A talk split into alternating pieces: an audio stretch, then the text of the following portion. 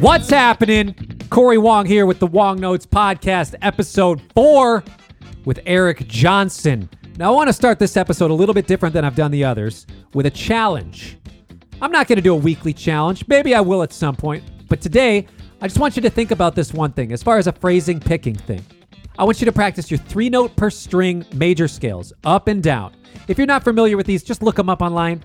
I'm sure Premier Guitar's got some sort of lesson online somewhere with them. There's some YouTube guy who's got it. Paul Gilbert, he's the guy that got me hip to it off one of his Hot Licks videos or something like that. Now, typically when people practice this, they go down, up, down, up, down, up, down, up, down, up, down, up, alternate picking. Or they'll do some sort of sweeping thing on the way down where they go down, up, down, down, up, down, down, up, down, down, up, whatever. And then on their way back up the strings, they go up, down, up, up, down, up, up, down, up, up, down, up. What I want you to try this week is go down, up, hammer on when you're going up the scale, and down, up, pull off when you're going back. What it's going to do is it's going to create a different type of phrasing, and it might implement some sort of change into the way that you phrase your soloing or your melodies to create a new and cool, different sound to your playing that might just bring a new, fresh take. Not because other people are sick of what you're playing, but sometimes as a guitar player, we get sick of our own playing. Check it out, try it out, see what you think.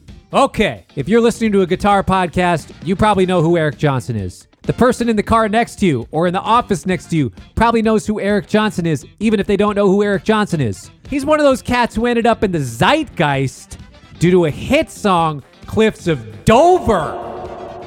Now, that's a straight up hit song. He won a Grammy for it. Many of us played that song on Rock Band when we were kids. That's why the person in the office next to you knows who he is. If you're like, hey, you know who Eric Johnson is? They're like, Eric Johnson. And you're like, doo doo doo doo dee dee doo dee dee doo doo doo doo. Oh, yeah, I know Eric Johnson. That dude's dope. We all know who Eric Johnson is. I'm stoked to have him on the show today. Man, he can write some really hooky guitar lines. And he's been able to make hook after hook that are very guitaristic, that are also just very approachable and listenable for the average listener. I love it. It's a riddle I'm always trying to solve with my own playing. So let's sit back, enjoy some wisdom from guitar hero Eric Johnson.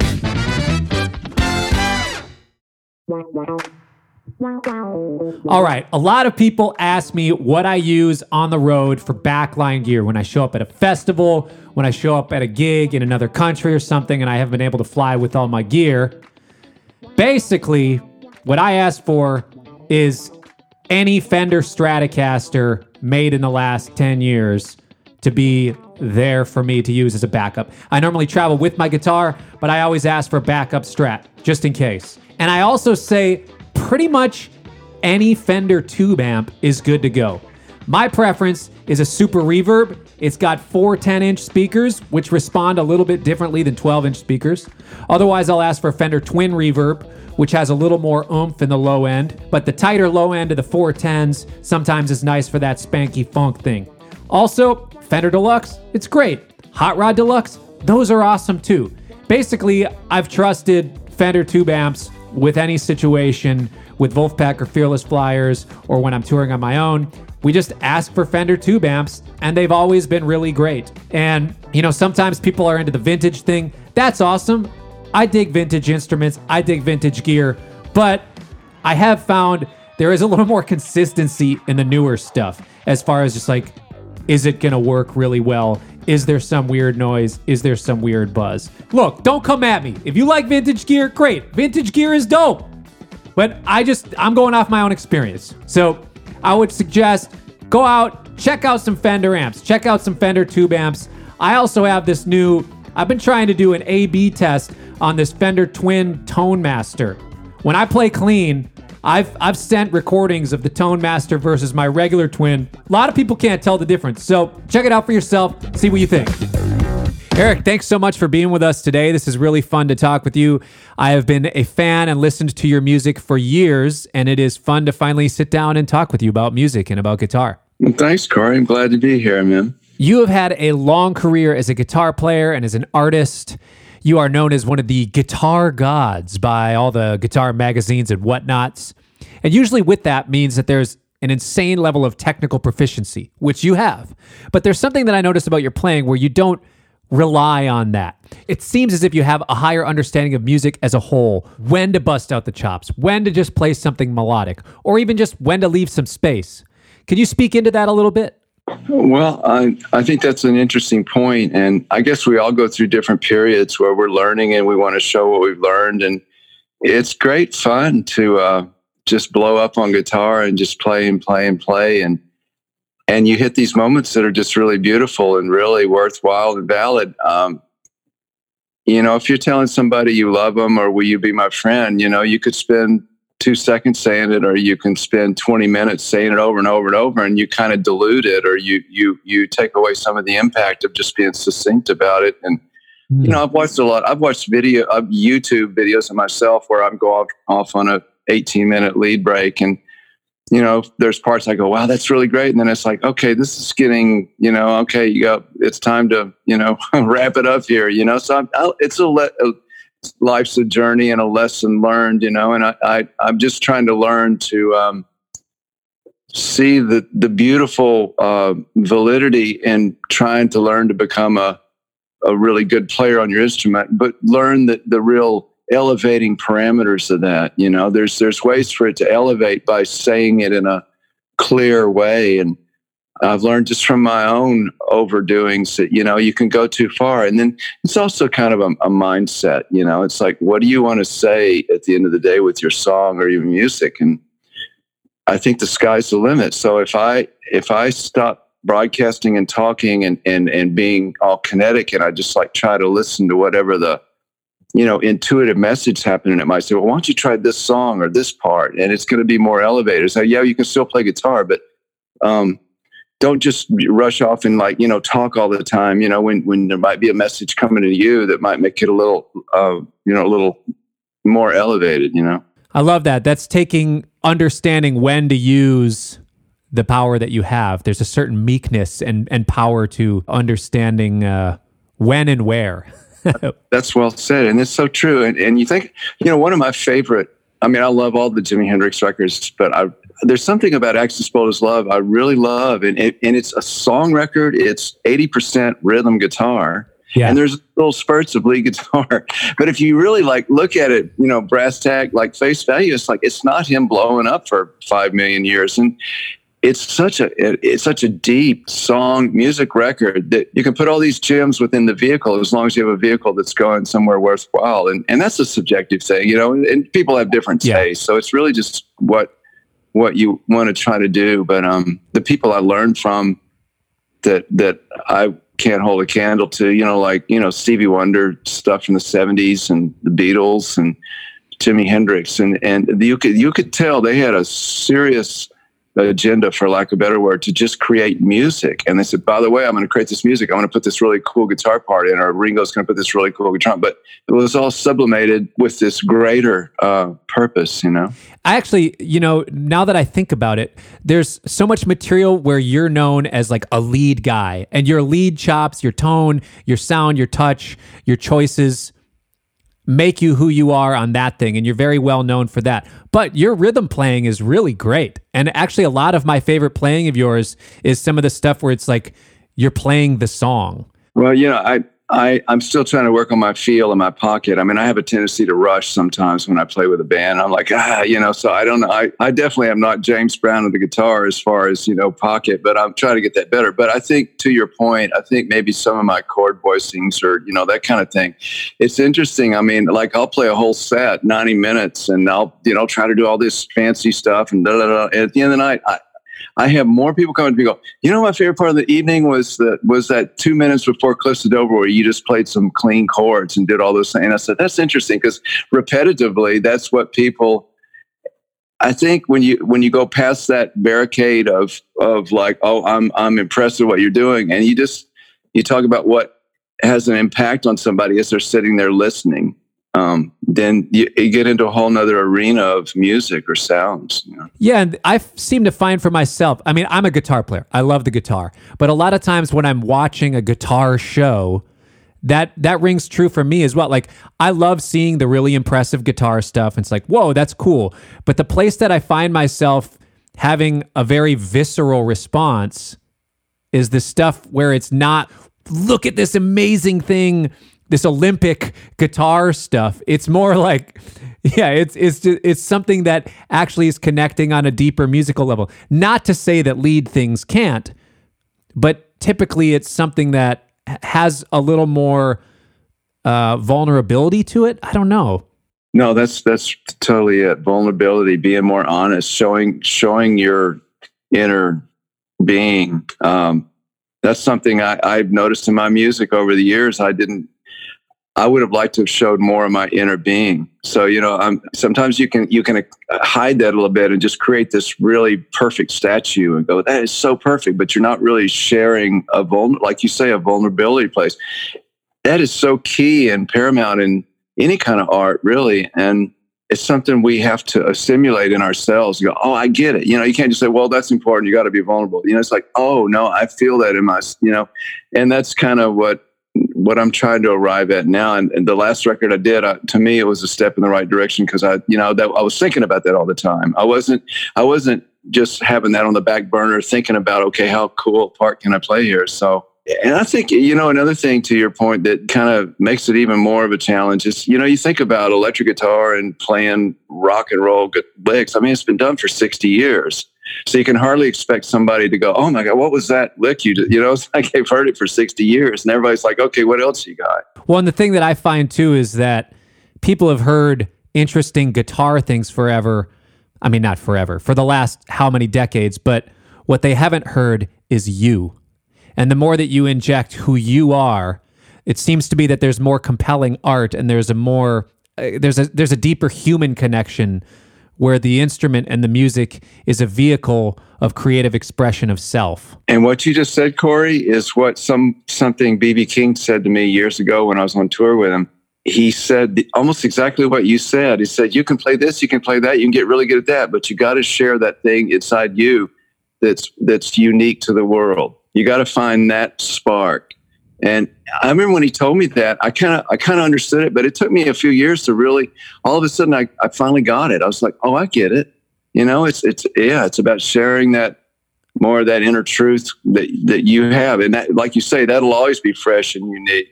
Yeah, who is that for you today, and how is that different than like uh, what was your first record, 1986? Yeah, sure was tones. Uh huh. Yeah. So how is who you are?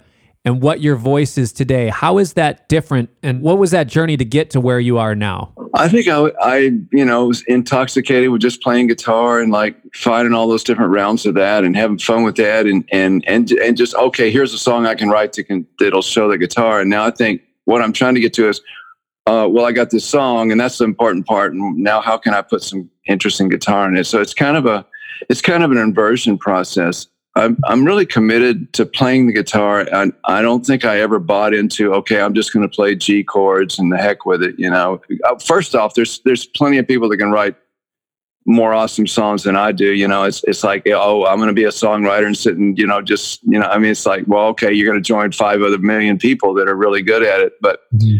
so, I mean, I've always been committed and will stay committed to pushing the boundaries of guitar. I want to because it it turns me on. It's like, wow, this this is I have a it just it's fun for me.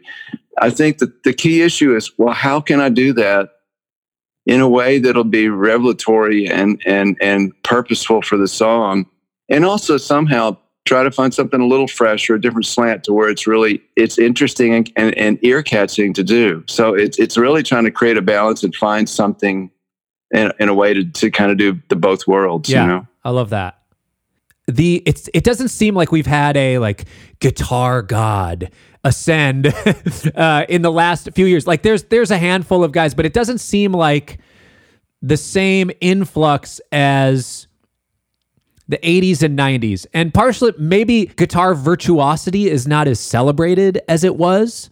But on the other hand, you have a whole generation of Instagram guitar players and there's internet guitar players and there's so much stuff that there is a lot of guitar players that are celebrated because they can do incredible feats on the instrument, you know, Olympic level things. But nowadays a lot of the most highly concentrated place that people are absorbing that is Instagram and YouTube and things like that. But it's connecting in a different way. Um, are you aware of what's happening on that? And what's your what's your do you have any advice for those that are kind of in that realm now that that want to discover more of who they are on the instrument, want to discover more of how to be a better ambassador for the guitar? Well, I think first and foremost, when you write a song that really hits people, it's like, oh, that you, you want to hear it again, or it really does something. It widens you, or makes you feel better, or, or you know, lifts you somewhere. That's first and foremost. Um, just experimenting with the guitar and just seeing where you can come up with something fresh. I think, I think uh, you know, it's not necessary, but I think contributing something that's a little bit different, you know, whether it's super technical or not. I don't think it's all been said or done on the guitar but it's been around so long it's been rehashed so much with the same thing over and over and over and over it's like if you eat 5000 candy bars you know it's like hey you want a candy bar it's like well not really you know it's understandable you know and so yeah. it would behoove everybody the listener and the player to just try to let the moment come to them inspirationally instead of you know instead of me talking all the time let me not let me be silent and let the moment come to me oh well let's try that or do this because there's there's an ocean out there that I think is pretty limitless. Whether the guitar will have this iconic exaltation that it that it did in the 80s and 90s ever again, I don't know. I mean, uh, you know, the saxophone had that in the 40s and 50s, so maybe yeah. maybe it's just one of those things. But I think there's plenty of room for somebody to do something inventive and interesting I think when somebody's really, you know, honest with what they're really feeling inside, it, it comes all across, you know. But it, like you say, I mean, the, the guitar is is waned in in uh, in its in its you know revered status, but at the same time, they're selling more guitars than ever because everybody at home is just buying yeah. guitars it's just fun. So it's almost like it's returned back to home plate, where it's just I'm just doing this because it's fun. Same thing we did when we were 17. Learn, you know, we'll learn a couple chords. Oh, listen to that. It's great. Just having fun. You know, it's taking all the pressure and all the pretense out of it, which really, no matter what you're doing, whether you're doing it for a living or doing it for fun, none of that stuff helps anyhow. If you watch the arc of anybody's career, it's like the more they become aware of themselves, the more successful, and the more they are adorned with all this jewelry that starts choking them, you know, because they've become what they are and they're their legacy and they're living in their own bubble of what they are. And it, it also translates to, to their guitar playing. Oh, this is my legacy. I play these licks and I have this sound. And all of a sudden you've cemented yourself instead of staying, staying liquid. Ooh, so, with that being said, how does somebody find their voice on the instrument? If somebody's been like a lot of people that are listening to this are going to be college age people learning to play guitar or like, you know, finally solidifying their guitar stuff. Some people are teenagers just getting the guitar for the first time, kind of figuring out how to play songs. A lot of people listening are professional guitar players themselves in varying degrees. So, some universal principles of how do you find your voice? Um, well, I think it's first off you just you find you find what where your passion is, and if it's if it's playing um, Joan Baez folk chords and just singing, then beautiful, and just try to develop that. If it's if it's playing, uh, you know, uh, Itzhak Perlman type licks, you know, that's beautiful too. But I think you fi- you got to find your passion and and you, you, can't just like decide in your mind well somebody said this is a cool thing to do so i got to do it you know? It's you'll get you'll get bored you know? So you got to find your passion. Once you find your passion then you just you listen to your heroes the people you really love and and then i think you you're honest with yourself. You know you listen to yourself or you you record yourself listen to yourself and you you have to be honest with yourself if you want to try to really make headway with your playing like I mean I remember first time I, would hear Hendrix with the Fuzz, you know, like a Love or Confusion, or I'd hear uh, Jeff Beck on New York City Blues, or the or the Nazz Are Blue, or Happening Ten Years Time Ago, or I'd hear two notes of Wes Montgomery, and I go, man, that sounds so great. And it's played. That gives me that passion. When I did, I had to like start working on my own tone and go, you know, I'm not getting it. It's not quite like that, and I just keep working on it until it would really be close to, to my heroes. Sure. And everybody copies somebody. I don't think there's anything wrong with copying people. You know, you take from everybody you love and you create your own recipe. If I took the 10 guitar players that I like that, that really hit me the most, and then I put them all together and I make my own sound, and then everybody goes, Oh, Eric has his original sound, you know, but really, if you were to break it down, it's a combination of all the people that I love. Yeah. And I had to be honest with myself as I worked on that. No, that's not quite it. You can't get 30% there and go, yeah, I'm just really nailing it. I sound just like Wes Montgomery, you know? When do you feel like you found your voice? When do you feel like you got your sound on the instrument or as an artist? Well, I think it was a gradual thing. If I had to look at it in different chapters, I would say initially when I was like 15 or 16, I was copying Eric Clapton to the note. So much that people would come hear me play and they just go, God, he just sees all he's doing is copying Eric Clapton. You know, I'd be copying Spoonful and mm. but it was a very good learning experience because that tone Clapton was using then was extremely beautiful in his playing, and and, and it, I was learning so much by just copying him to a T. Yeah. Later on, I got in a, a jazz rock group, fusion group, Electromagnets. I got really into Bill Connors and John McLaughlin, so I started like playing those licks, but with like an Eric Clapton type tone. You know what I mean? It's like, it was kind of like this morphing thing, and then and then I got into trying to write songs. So I had to figure out a way to put that in songs. And then I started studying chord voicings, which opened that up and kind of changed. So it was really kind of a process, you know. Yeah. But the process starts with, um, I think the process starts with, uh, there's nothing wrong with copying somebody uh, and them being your mentor. You know, you just kind of really study what they do. You got to you got to get into the ABCs and the ins and outs of what they do because that's how you learn. Yeah, I've been trying to figure out a certain riddle on the guitar. As a as a guitar led band, there seems to be a riddle out there that's how do you keep things interesting if it's just guitar as the lead the majority of the time. A lot of times, like you you mentioned Stevie Wonder, a lot of Stevie Wonder tunes, there's the musical hook and there's the vocal hooks. And there's so much like you listen to Sir Duke and there's the instrumental hook lines, there's the vocal hook lines. There's so many different things and arrangement things to keep things interesting because there's different tones, different timbres, there's lyrics, there's that sort of thing. How, how do you keep things interesting when it's just a guitar tune? And so it's not just like, ah, there's so much guitar. Yeah, right. No, that's a great point. And I kind of like what you're saying. I, I, I keep battling oh, I need to get more effects and do this orchestrative symphonic guitar thing. And then there's this other side that says, no, I actually just want to like get rid of all the pedals and play straight in the amp. It's a paradox to me because sometimes when I'm playing straight in the amp, I'm having more fun. I feel it in my fingers more. There's more of a visceral connection with the sound. I think that it's it, it becomes a matter of music to keep it interesting on guitar say you don't use any effects. So you just got this guitar sound. You might have like a dirty tone and you might have and then a clean tone but you, then you have to play you have to negotiate musical notes to make it interesting rather than negotiating the effects to make it interesting. And they're two different schools. Um, there's something there's something really uh, uh, immediately connective about just negotiating the music you know, to answer your question, I mean, coming up with interesting chord voicings and sounds. Um, and then, you know, sometimes it's our intention of how we play. You know, like that intention can really shift the uh, complexion of the music. Like you listen to like some of Jeff Beck stuff, and his intention, he has this kind of surly, almost just like twenty percent comical, twenty percent surly.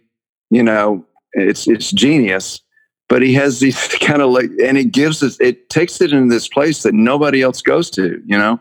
Yeah. He's, he's one in a million. And so really it's that intention and, and the way you play. Um, I think in a way there can be a lot of freedom and limitation. I mean, you hear like great acoustic players that are just playing the acoustic guitar and they somehow make it interesting. I think with electric guitar, it could be, but then you know also you could use effects. The problem, the thing with effects though, there's never enough. You know, you get 12 effects and then you've used them for four songs. You go, okay, I've used those because they're kind of novelty. You know. Yeah. So I don't know.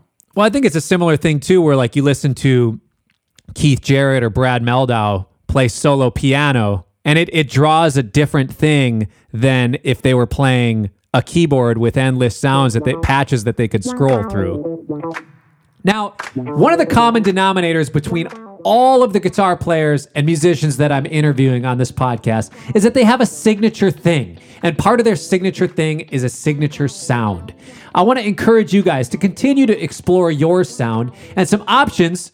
Check out that Ultra series from Fender. If you don't, if you're not glued to a specific Strat or Tele or J Bass or Jazzmaster or P Bass, whatever, check them out. They are making some dope instruments right now. Fender's making some really great stuff. Eric's going to talk about his signature stuff coming up and what that means for an artist's sound. As one of like the tone guys out there, you hear your sound, you know it's you. You've got a signature sound, you've got a signature thing. What's interesting to me about your sound on the instrument is that it is kind of remained it's it's basically remained timeless through decades where there's a lot of guitar players whose tones from the 80s and 90s you hear it and it sounds like that era. It sounds like that thing. When i listen to your records it seems to be more consistent throughout and somehow it just holds up better than a lot of other guitar players from that era. What do you attribute that to I, I, I guess all I can say is that I try to go for just a flat EQ guitar tone, just how it sounds. You know, it's like if you had a great violin and and then you ran it through a bunch of EQ. It's like, well, no, not really. I mean, the, the violin is okay the way it is. Let's just figure out a way to capture the way that sounds. And and you know, it's a, and it's it's different thing for different people. You know, that's just what I like to do. So what I mean by yeah. that is um, that's why I, you know, I prefer to use old amplifiers. It's not that I'm a stickler for old amps. It's just the truth is they're incredibly simple. They're straight ahead. They have a, the preamp tubes, the power tubes, and the wiring is incredibly simple. What happens from that is you basically get just the natural sound of the guitar. And then it, it, turn it up, you get a little bit more of a pure, natural, even harmonic distortion. I like that sound. I grew up on that. It's really it's really like the early the early Freddie King and and BB King records, and then later, you know, um, uh, uh, Eric Clapton and Jeff Beck. It's just that it's just the real simple, straight ahead guitar tone, and, whether you have it clean or distorted. So I I like that. I, I personally like that more. I mean, I'll use like a process sound, like a backing track in the studio, but I wouldn't personally. I wouldn't be happy having my four sound be like this process sound. I, I mm-hmm I don't think I would have played guitar if that would have been the only thing I could have used on guitar. I go, you know what? I think I'll play. I think I'll play piano or something, you know, and and that's just because I grew up on that sound. You know, I yeah. grew up on that 60 sound, and to me, that was before all the bells and whistles. To oh no, we can turn the guitar into sounding like this, or we can change this, or we can EQ it to this and that. And it's like, but there's something beautiful about that. That just an original expression, that home plate of just that just natural sound. You know. Yeah. So I what I gravitate towards. Yeah. Well, it's the year 2020. We're all trying things, and uh, there's a lot of great modeling gear and great direct options out there. Do you ever explore those? Have you explored there? Are, are there any that inspire you when you plug into them? Um, it's interesting. I use some of them in the studio for backing tracks. I think the modeling thing, and, and it's probably going to, you know, I mean, it'll probably end up getting there. I, my my experience with it is it's a little two dimensional. You can like spend a lot of time. You can dial in a sound. It's like, wow, that works. I think that works. The moment I start playing with people or playing on recordings, it doesn't seem to sit in the music hmm. Correctly to me. It seems to be like it's almost like you. I mean, it's just me. You know, it's like you got a crowd of people and everybody's talking, and somebody wheels in a mannequin. You know, they were next door with the mannequin. Go, oh, it looks great. Looks like a person. I mean, there's no problem. and it's on like this dolly with wheels, and they will wheel it into this crowd of people, and everybody's like turns and stops and goes. Well, I don't think it's one of us. You know, I mean, that's just me though. You know, and I think there's a, and you know what? It depends on the application of the music. I think maybe in certain music, it probably works works great. Yeah, I was totally curious.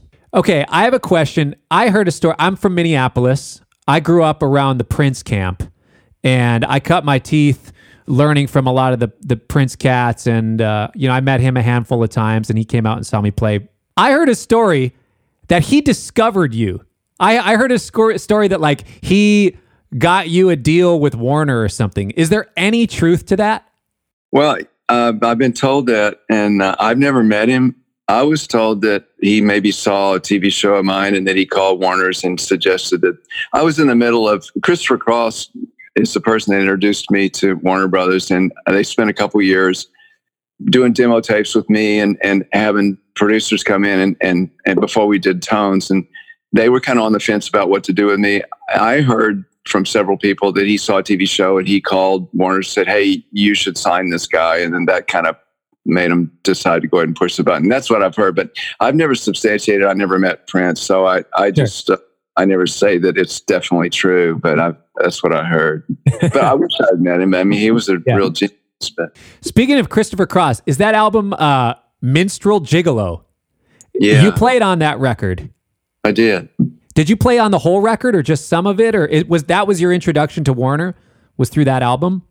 Um, well, uh, yeah. After that, after the as Chris did that record and it it did incredibly well, and he yeah. um, was with Warner Brothers, and he he talked to him about you know coming out and seeing me, and I spent time just trying to build up my thing, playing clubs and stuff. And then they came out, and, and then we just started a relationship for a few years before they ultimately signed. But it was Chris introduced me to him. What's interesting about that record, there's a couple tunes on there, or one in particular that I listened to, and I can tell that it's you, but it sounds to me, it's it's like that's Eric Johnson.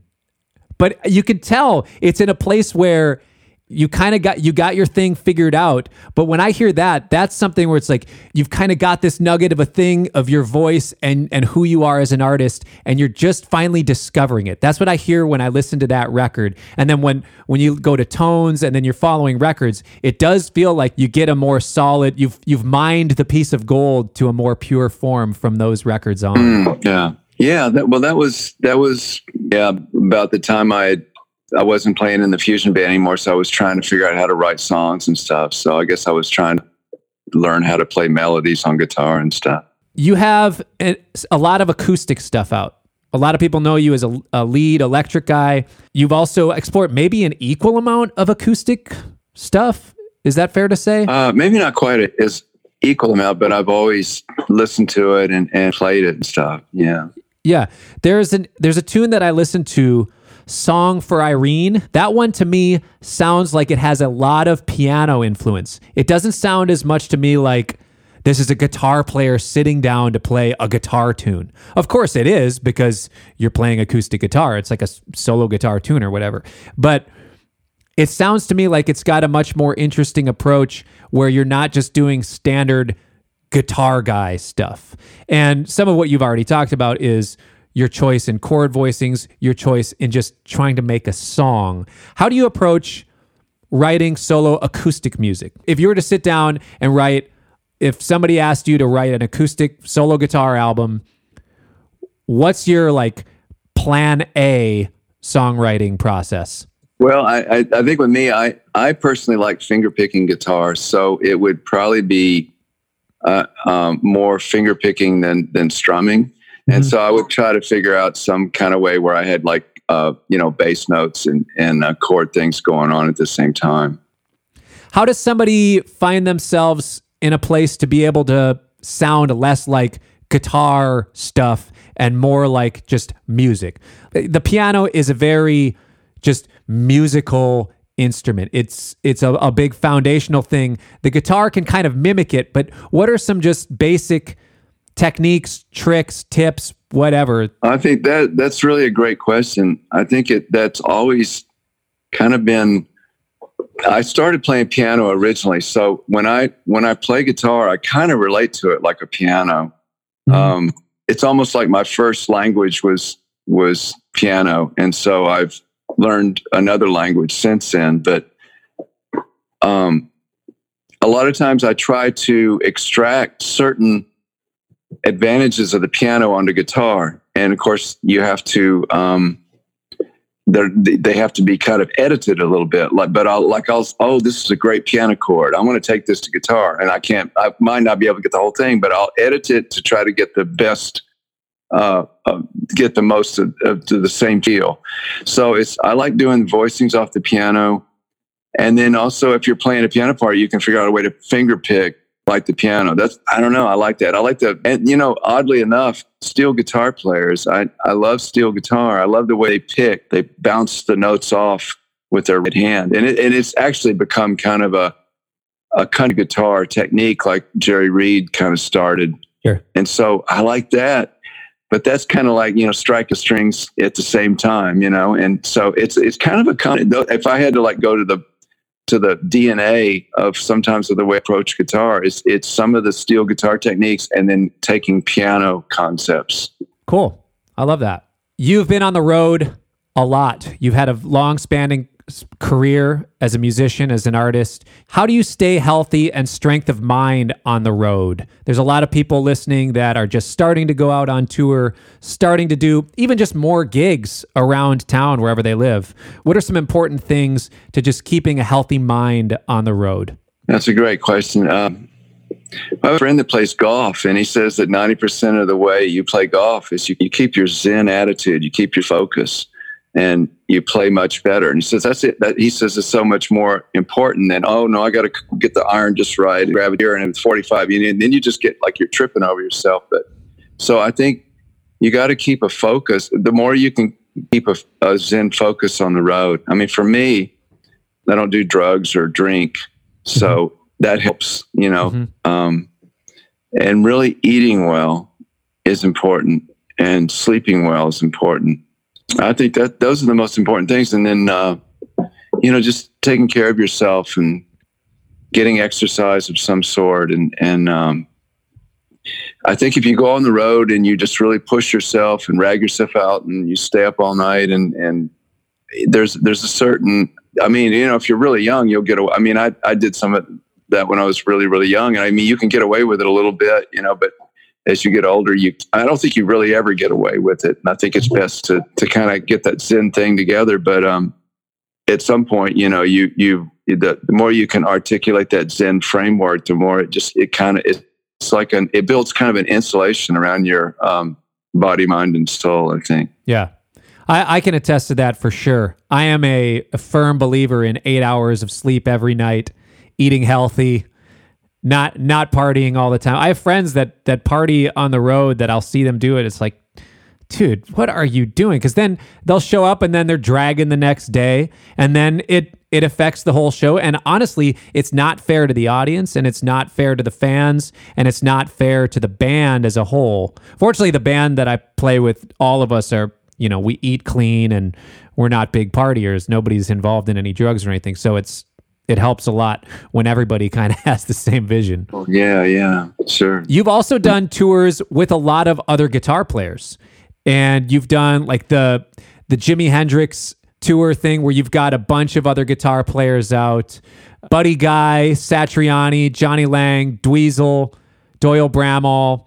So many, so many other guitar players. That was Eric Gales, who's insane, incredible guitar player. So many incredible guitar players when you have that many extreme forces of an instrument that all play the same instrument, how do you keep from ego getting in the way of the performance? Um, you know, the interesting on the Hendrix tour, there's just little or none of that. It, I never really felt that. Everybody was just having fun playing. But, you know, in all honesty, I think, you know, there is a little bit of ego in it when you come out, if you're just being aware of yourself and thinking, I got to be good and maybe they'll like this lick. You know, that's still coming from that same place. It's not, it's not a, it's not a type of real, you know, uh, potent, you know, well, I'm going to show him, you know, it's not that. I didn't really, there was never any of that on the, I, I never felt any of that on the Hendrix tour. But I know that when I go on stage, sometimes I'm like, oh, I got to really do well. I got to really impress everybody. And I, oh, here comes this part. They'll really, they'll, you know, and I'm just being honest, you know, and it's, I, maybe I'm a little bit embarrassed to admit it. I wish, I wish I could come on stage and be totally like completely oblivious to myself, you know, like, like in this place where you're like, oh, you know what, tonight I'm, I'm in touch with this musical thing and it's telling me to just play a G chord for 20 minutes, you know, have that kind of security, to have that kind of trust trust in what's happening to where you can remove yourself from like tripping over the whole thing, you know, and, and that's, you have to have enough ego to get out of bed, you know, um, or you never even get out of bed. You know what I mean? It's like, I, I think there's a place where I'd like to get rid of all that to where I can go back to just being like, not childish, but childlike, you know, where you're just like, wow, you know, it, none of this matters. I don't have to prove anything. I just want to be in the moment. And then, you know, the times I've ever slipped into that zone is when I've absolutely played my best. I mean, no question about it. So yeah. the interesting thing is that it's a win-win. I mean, that's where the that's where the really beautiful fruit is. You know, I think being there. So, but I never felt any of that. I mean, even some, you know, the other things I did. I, I, think you know it never had like a, a negative yeah. kind of edge to it or anything. Do you play on other people's albums? Do you do much session work? I haven't uh, real recently, but yeah, from time to time. I just did a track on Doyle Dykes' new record. Do you do a lot of your work from home? Like you're you're in a home studio right now, which looks amazing. I can see it behind you. But uh, do you engineer your own sessions? Do you do your own remote recording? I help out a little bit on um, engineering, but I uh, there's a gentleman named Kelly Donnelly that does almost all of it. I'll do I'll do a little assisting now and then. The majority of what I know you as is your own artist career, as pretty much any artist who's focusing on their thing. But you've done a lot of session work. There's a lot of people listening who are getting into session work or have been doing it for a while. Is there any general principles, practical tips, or things that you can say to people who want to advance their session playing? Like you've talked a lot about serving the song and playing what's appropriate. What are some general principles that you like to give advice to young players about? Well, I think it's kind of what you started to say. I mean, the most important thing is if you're doing a session thing for someone, it you just gotta okay, I'm gonna play I'm gonna play on this record. What can I do to help paint more 3D or dynamics or interest or, or uh, emotion? What, what, can I what can I contribute that will in some way enhance the song. Mm. I think that's it. That it's it's as simple as that. And then there's all sorts of different levels of, you know, sometimes people, you know, if, if they ask me to do it uh, uh, on a play, they say, well, we really want you to blow up on this part. Or they, or they say, can you just add some rhythm to this or whatever? But if they want to feature me in part of it, then I'll figure out a way to do that. But I don't want to overtake song and and I want to make sure that anything I play is enhancing the song. That, in my opinion, is making the song better or more interesting to listen to. I think if if that's the main uh, focus, then you're entering that thing right. You know, if if you're just looking at it as an opportunity to to use for your own advantage, then rarely that will turn out as well. And I can, I think that's I enjoy playing on other people's stuff for that reason, though, because it kind of puts me in a situation where I have to be a little bit anonymous or I like to approach it like anonymous person, but what can I do to orchestrate or help this thing go somewhere? So how do you know for yourself when to inject your voice versus just guitar for the song? Or are you even trying are you even thinking about that? Because some people are gonna ask you to play, they want to feature Eric Johnson on a track and they want it to sound like Eric Johnson. Then there's certain times where it's just like they right. need guitar. Well, if, if it's just they need guitar, then I just try to think of what's in the parameters of helping the song and not detracting or imbalancing the song. If they want to feature me, then I try to to do it in a way that sounds really cool and it doesn't uh, take away from the song or, or, you know what I mean? Like there'll be one section where I'll do my thing, but then I don't talk too much. If you know, if somebody wants you to say something, make it count, but don't don't say too much, I guess, you know. I dig that. Shifting gears a little bit, gears, pun intended, you have several signature guitars. You have a signature Martin MC40. You've got the Eric Johnson signature Fender Strat, the Eric Johnson signature Strat Rosewood, and more recently a thin line Strat.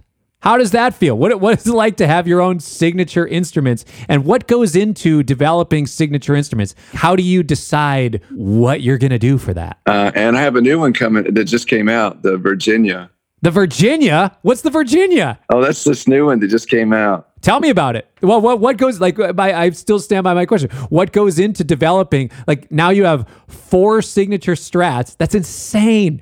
What what goes into developing those for you? And what is that process like? Is that just as enjoyable for you as creating music, or is it like a big pain because you're trying to figure out how to make this thing with a sound and a feel and a price point. yeah. Well, I think it, has been a journey. I mean, the first the first strats I put out, and I still think they're really nice guitars, but I it's almost like every year, you know, you you you know, you're trying to develop a new model that maybe will enhance the music a little more. So there, this particular brand new one that's coming out is is out. Of, there's a edition with Fender called the Stories guitars, where they're basically taking artists that have certain uh, guitars that were in their career that were really important to them. And I had one called Virginia. It was a 54 Strat that had all these different appointments that weren't original to 54, but it was still a 54 Strat that had customized things done to it. So we've just issued a version of that. I mean, there's there, you know, it's like the fir- taking the first take, first or second take of a song. You really get the magic, you know. And I think Leo, when he made the Strat in '54 and '55, he that those first second takes were magic. Hmm. Have said that, there's certain things to me that that could be um, adjusted to obviously to play uh, more expand uh, different types of music. So I tried to go with that first or second take of it's a great guitar. The you know the type of wood, the way the wood's cut, the the neck size. But then uh, to me, y- you just have a stronger bridge pickup. You know the bridge pickup's always weak on the Strat. Totally. I'm I'm with you on that. My fortunate thing for me, I'm a strat guy too. The fortunate thing that I have fallen into since I was a kid is I love an instrument with 22 frets. And what does that do? It negates me being able to buy vintage guitars, which actually is a good thing for me. It saves me a lot of money. Well, the old Gibsons have 22 frets. yeah, but I'm a strat guy. I'm a Oh, strat okay, okay. Yeah. I have a couple just quick fire things I want to ask to, to finish off because it's kind of a fun thing. Because as guitar players, we all love gear. We love to just know what gear is cool, whatever. Quick rapid fire questions. Any purchase, call it uh, 20 bucks or less. What does every guitar player need? 20 bucks or less. Wow. 20 bucks ish or less. 20 bucks ish or less. A groovy looking coil cord. Oh, a coil cord. Coil cord. So you can like look like, you know, Hendrix in the studio. I dig it. Okay, cool. I've never heard that one. I like that. Do you, is there a particular, like, some guys are like, man, this exact cable is how I get my sound. Other guys are like, I don't know what it, it could be Radio Shack, it could be Mogami, it could be this this guy in the Himalayas that builds it or whatever. Do you have a specific cable that you're like, I gotta use these? I like George L cable. Soldered or solderless? Uh, solderless. Okay, cool. Um, purchase hundred bucks ish, couple hundred bucks ish if you have to go there, or less. Couple, couple, yeah, let's call it a couple hundred bucks or less because that kind of gives you most pedal options if you wanted a pedal. It doesn't have to be a pedal. I don't want to skew your answer. Couple hundred bucks or less. Uh, well, um, geez, that's a good question. Um, what would I buy? A couple hundred bucks or What What does every guitar player? What does every every guitar player need? well, I don't, I don't know. Uh, well, picks and strings, I guess. Two hundred bucks, you could buy a bunch of picks and strings, I guess. Yeah, okay, that's fair. I like that. Last question. Price is not an issue. What's the one piece of gear that everybody needs? There's no issue on price. Wow. Um, everybody needs um, probably uh, an old an, an old Plexi Marshall, maybe. that depends on the kind of music you're doing. But, Okay. I mean, if you're playing rock, yeah. If you got the money, go out and find an old old Marshall head. Why a Plexi rather than a like a JCM 900 or whatever? Well, those are cool sounding amps too. Yeah, and it's just a different sound. Um, Okay. I've actually never owned a Marshall amp. So here I am hosting this guitar podcast and I don't I've never owned a Marshall. It's shameful. I know. No, that's cool. That's probably kind of cool. I mean, I did. I remember. I and I used to like even when I was, you know, first starting out and playing Clapton stuff and all. I I just played a twin reverb with a 335. and I just cranked it up and Yeah. And I was. It was later on that I actually got into Marshall. But you know, they're just they're the copies of Tweed Fenders. So Sure. I, I guess you could go out and find a Tweed bassman and be the same thing. Well, you did say a Plexi Marshall. That was your first answer. So I like to know that, though. That's cool. Well, thank you so much for spending time with us today. It's been really a joy to talk with you. Hopefully, we'll get a chance to share the stage or hang out and play guitars together sometime. That would be great, man. I, I look forward to that. And it's nice meeting you. Thanks for having me on. Yeah, thanks so much. Appreciate it. All right. There you have it. Eric Johnson. Dude's chill. I like that cat. Tell you what, after this interview, I went back and I listened to a bunch of his catalog. It was interesting to hear exactly what he was talking about through his discography, starting from more guitar centric stuff to more storytelling and using the guitar as a vehicle to tell those stories. That's pretty cool. I'm inspired. Thanks for joining us today. We'll be back next week. Hang out with us. Peace.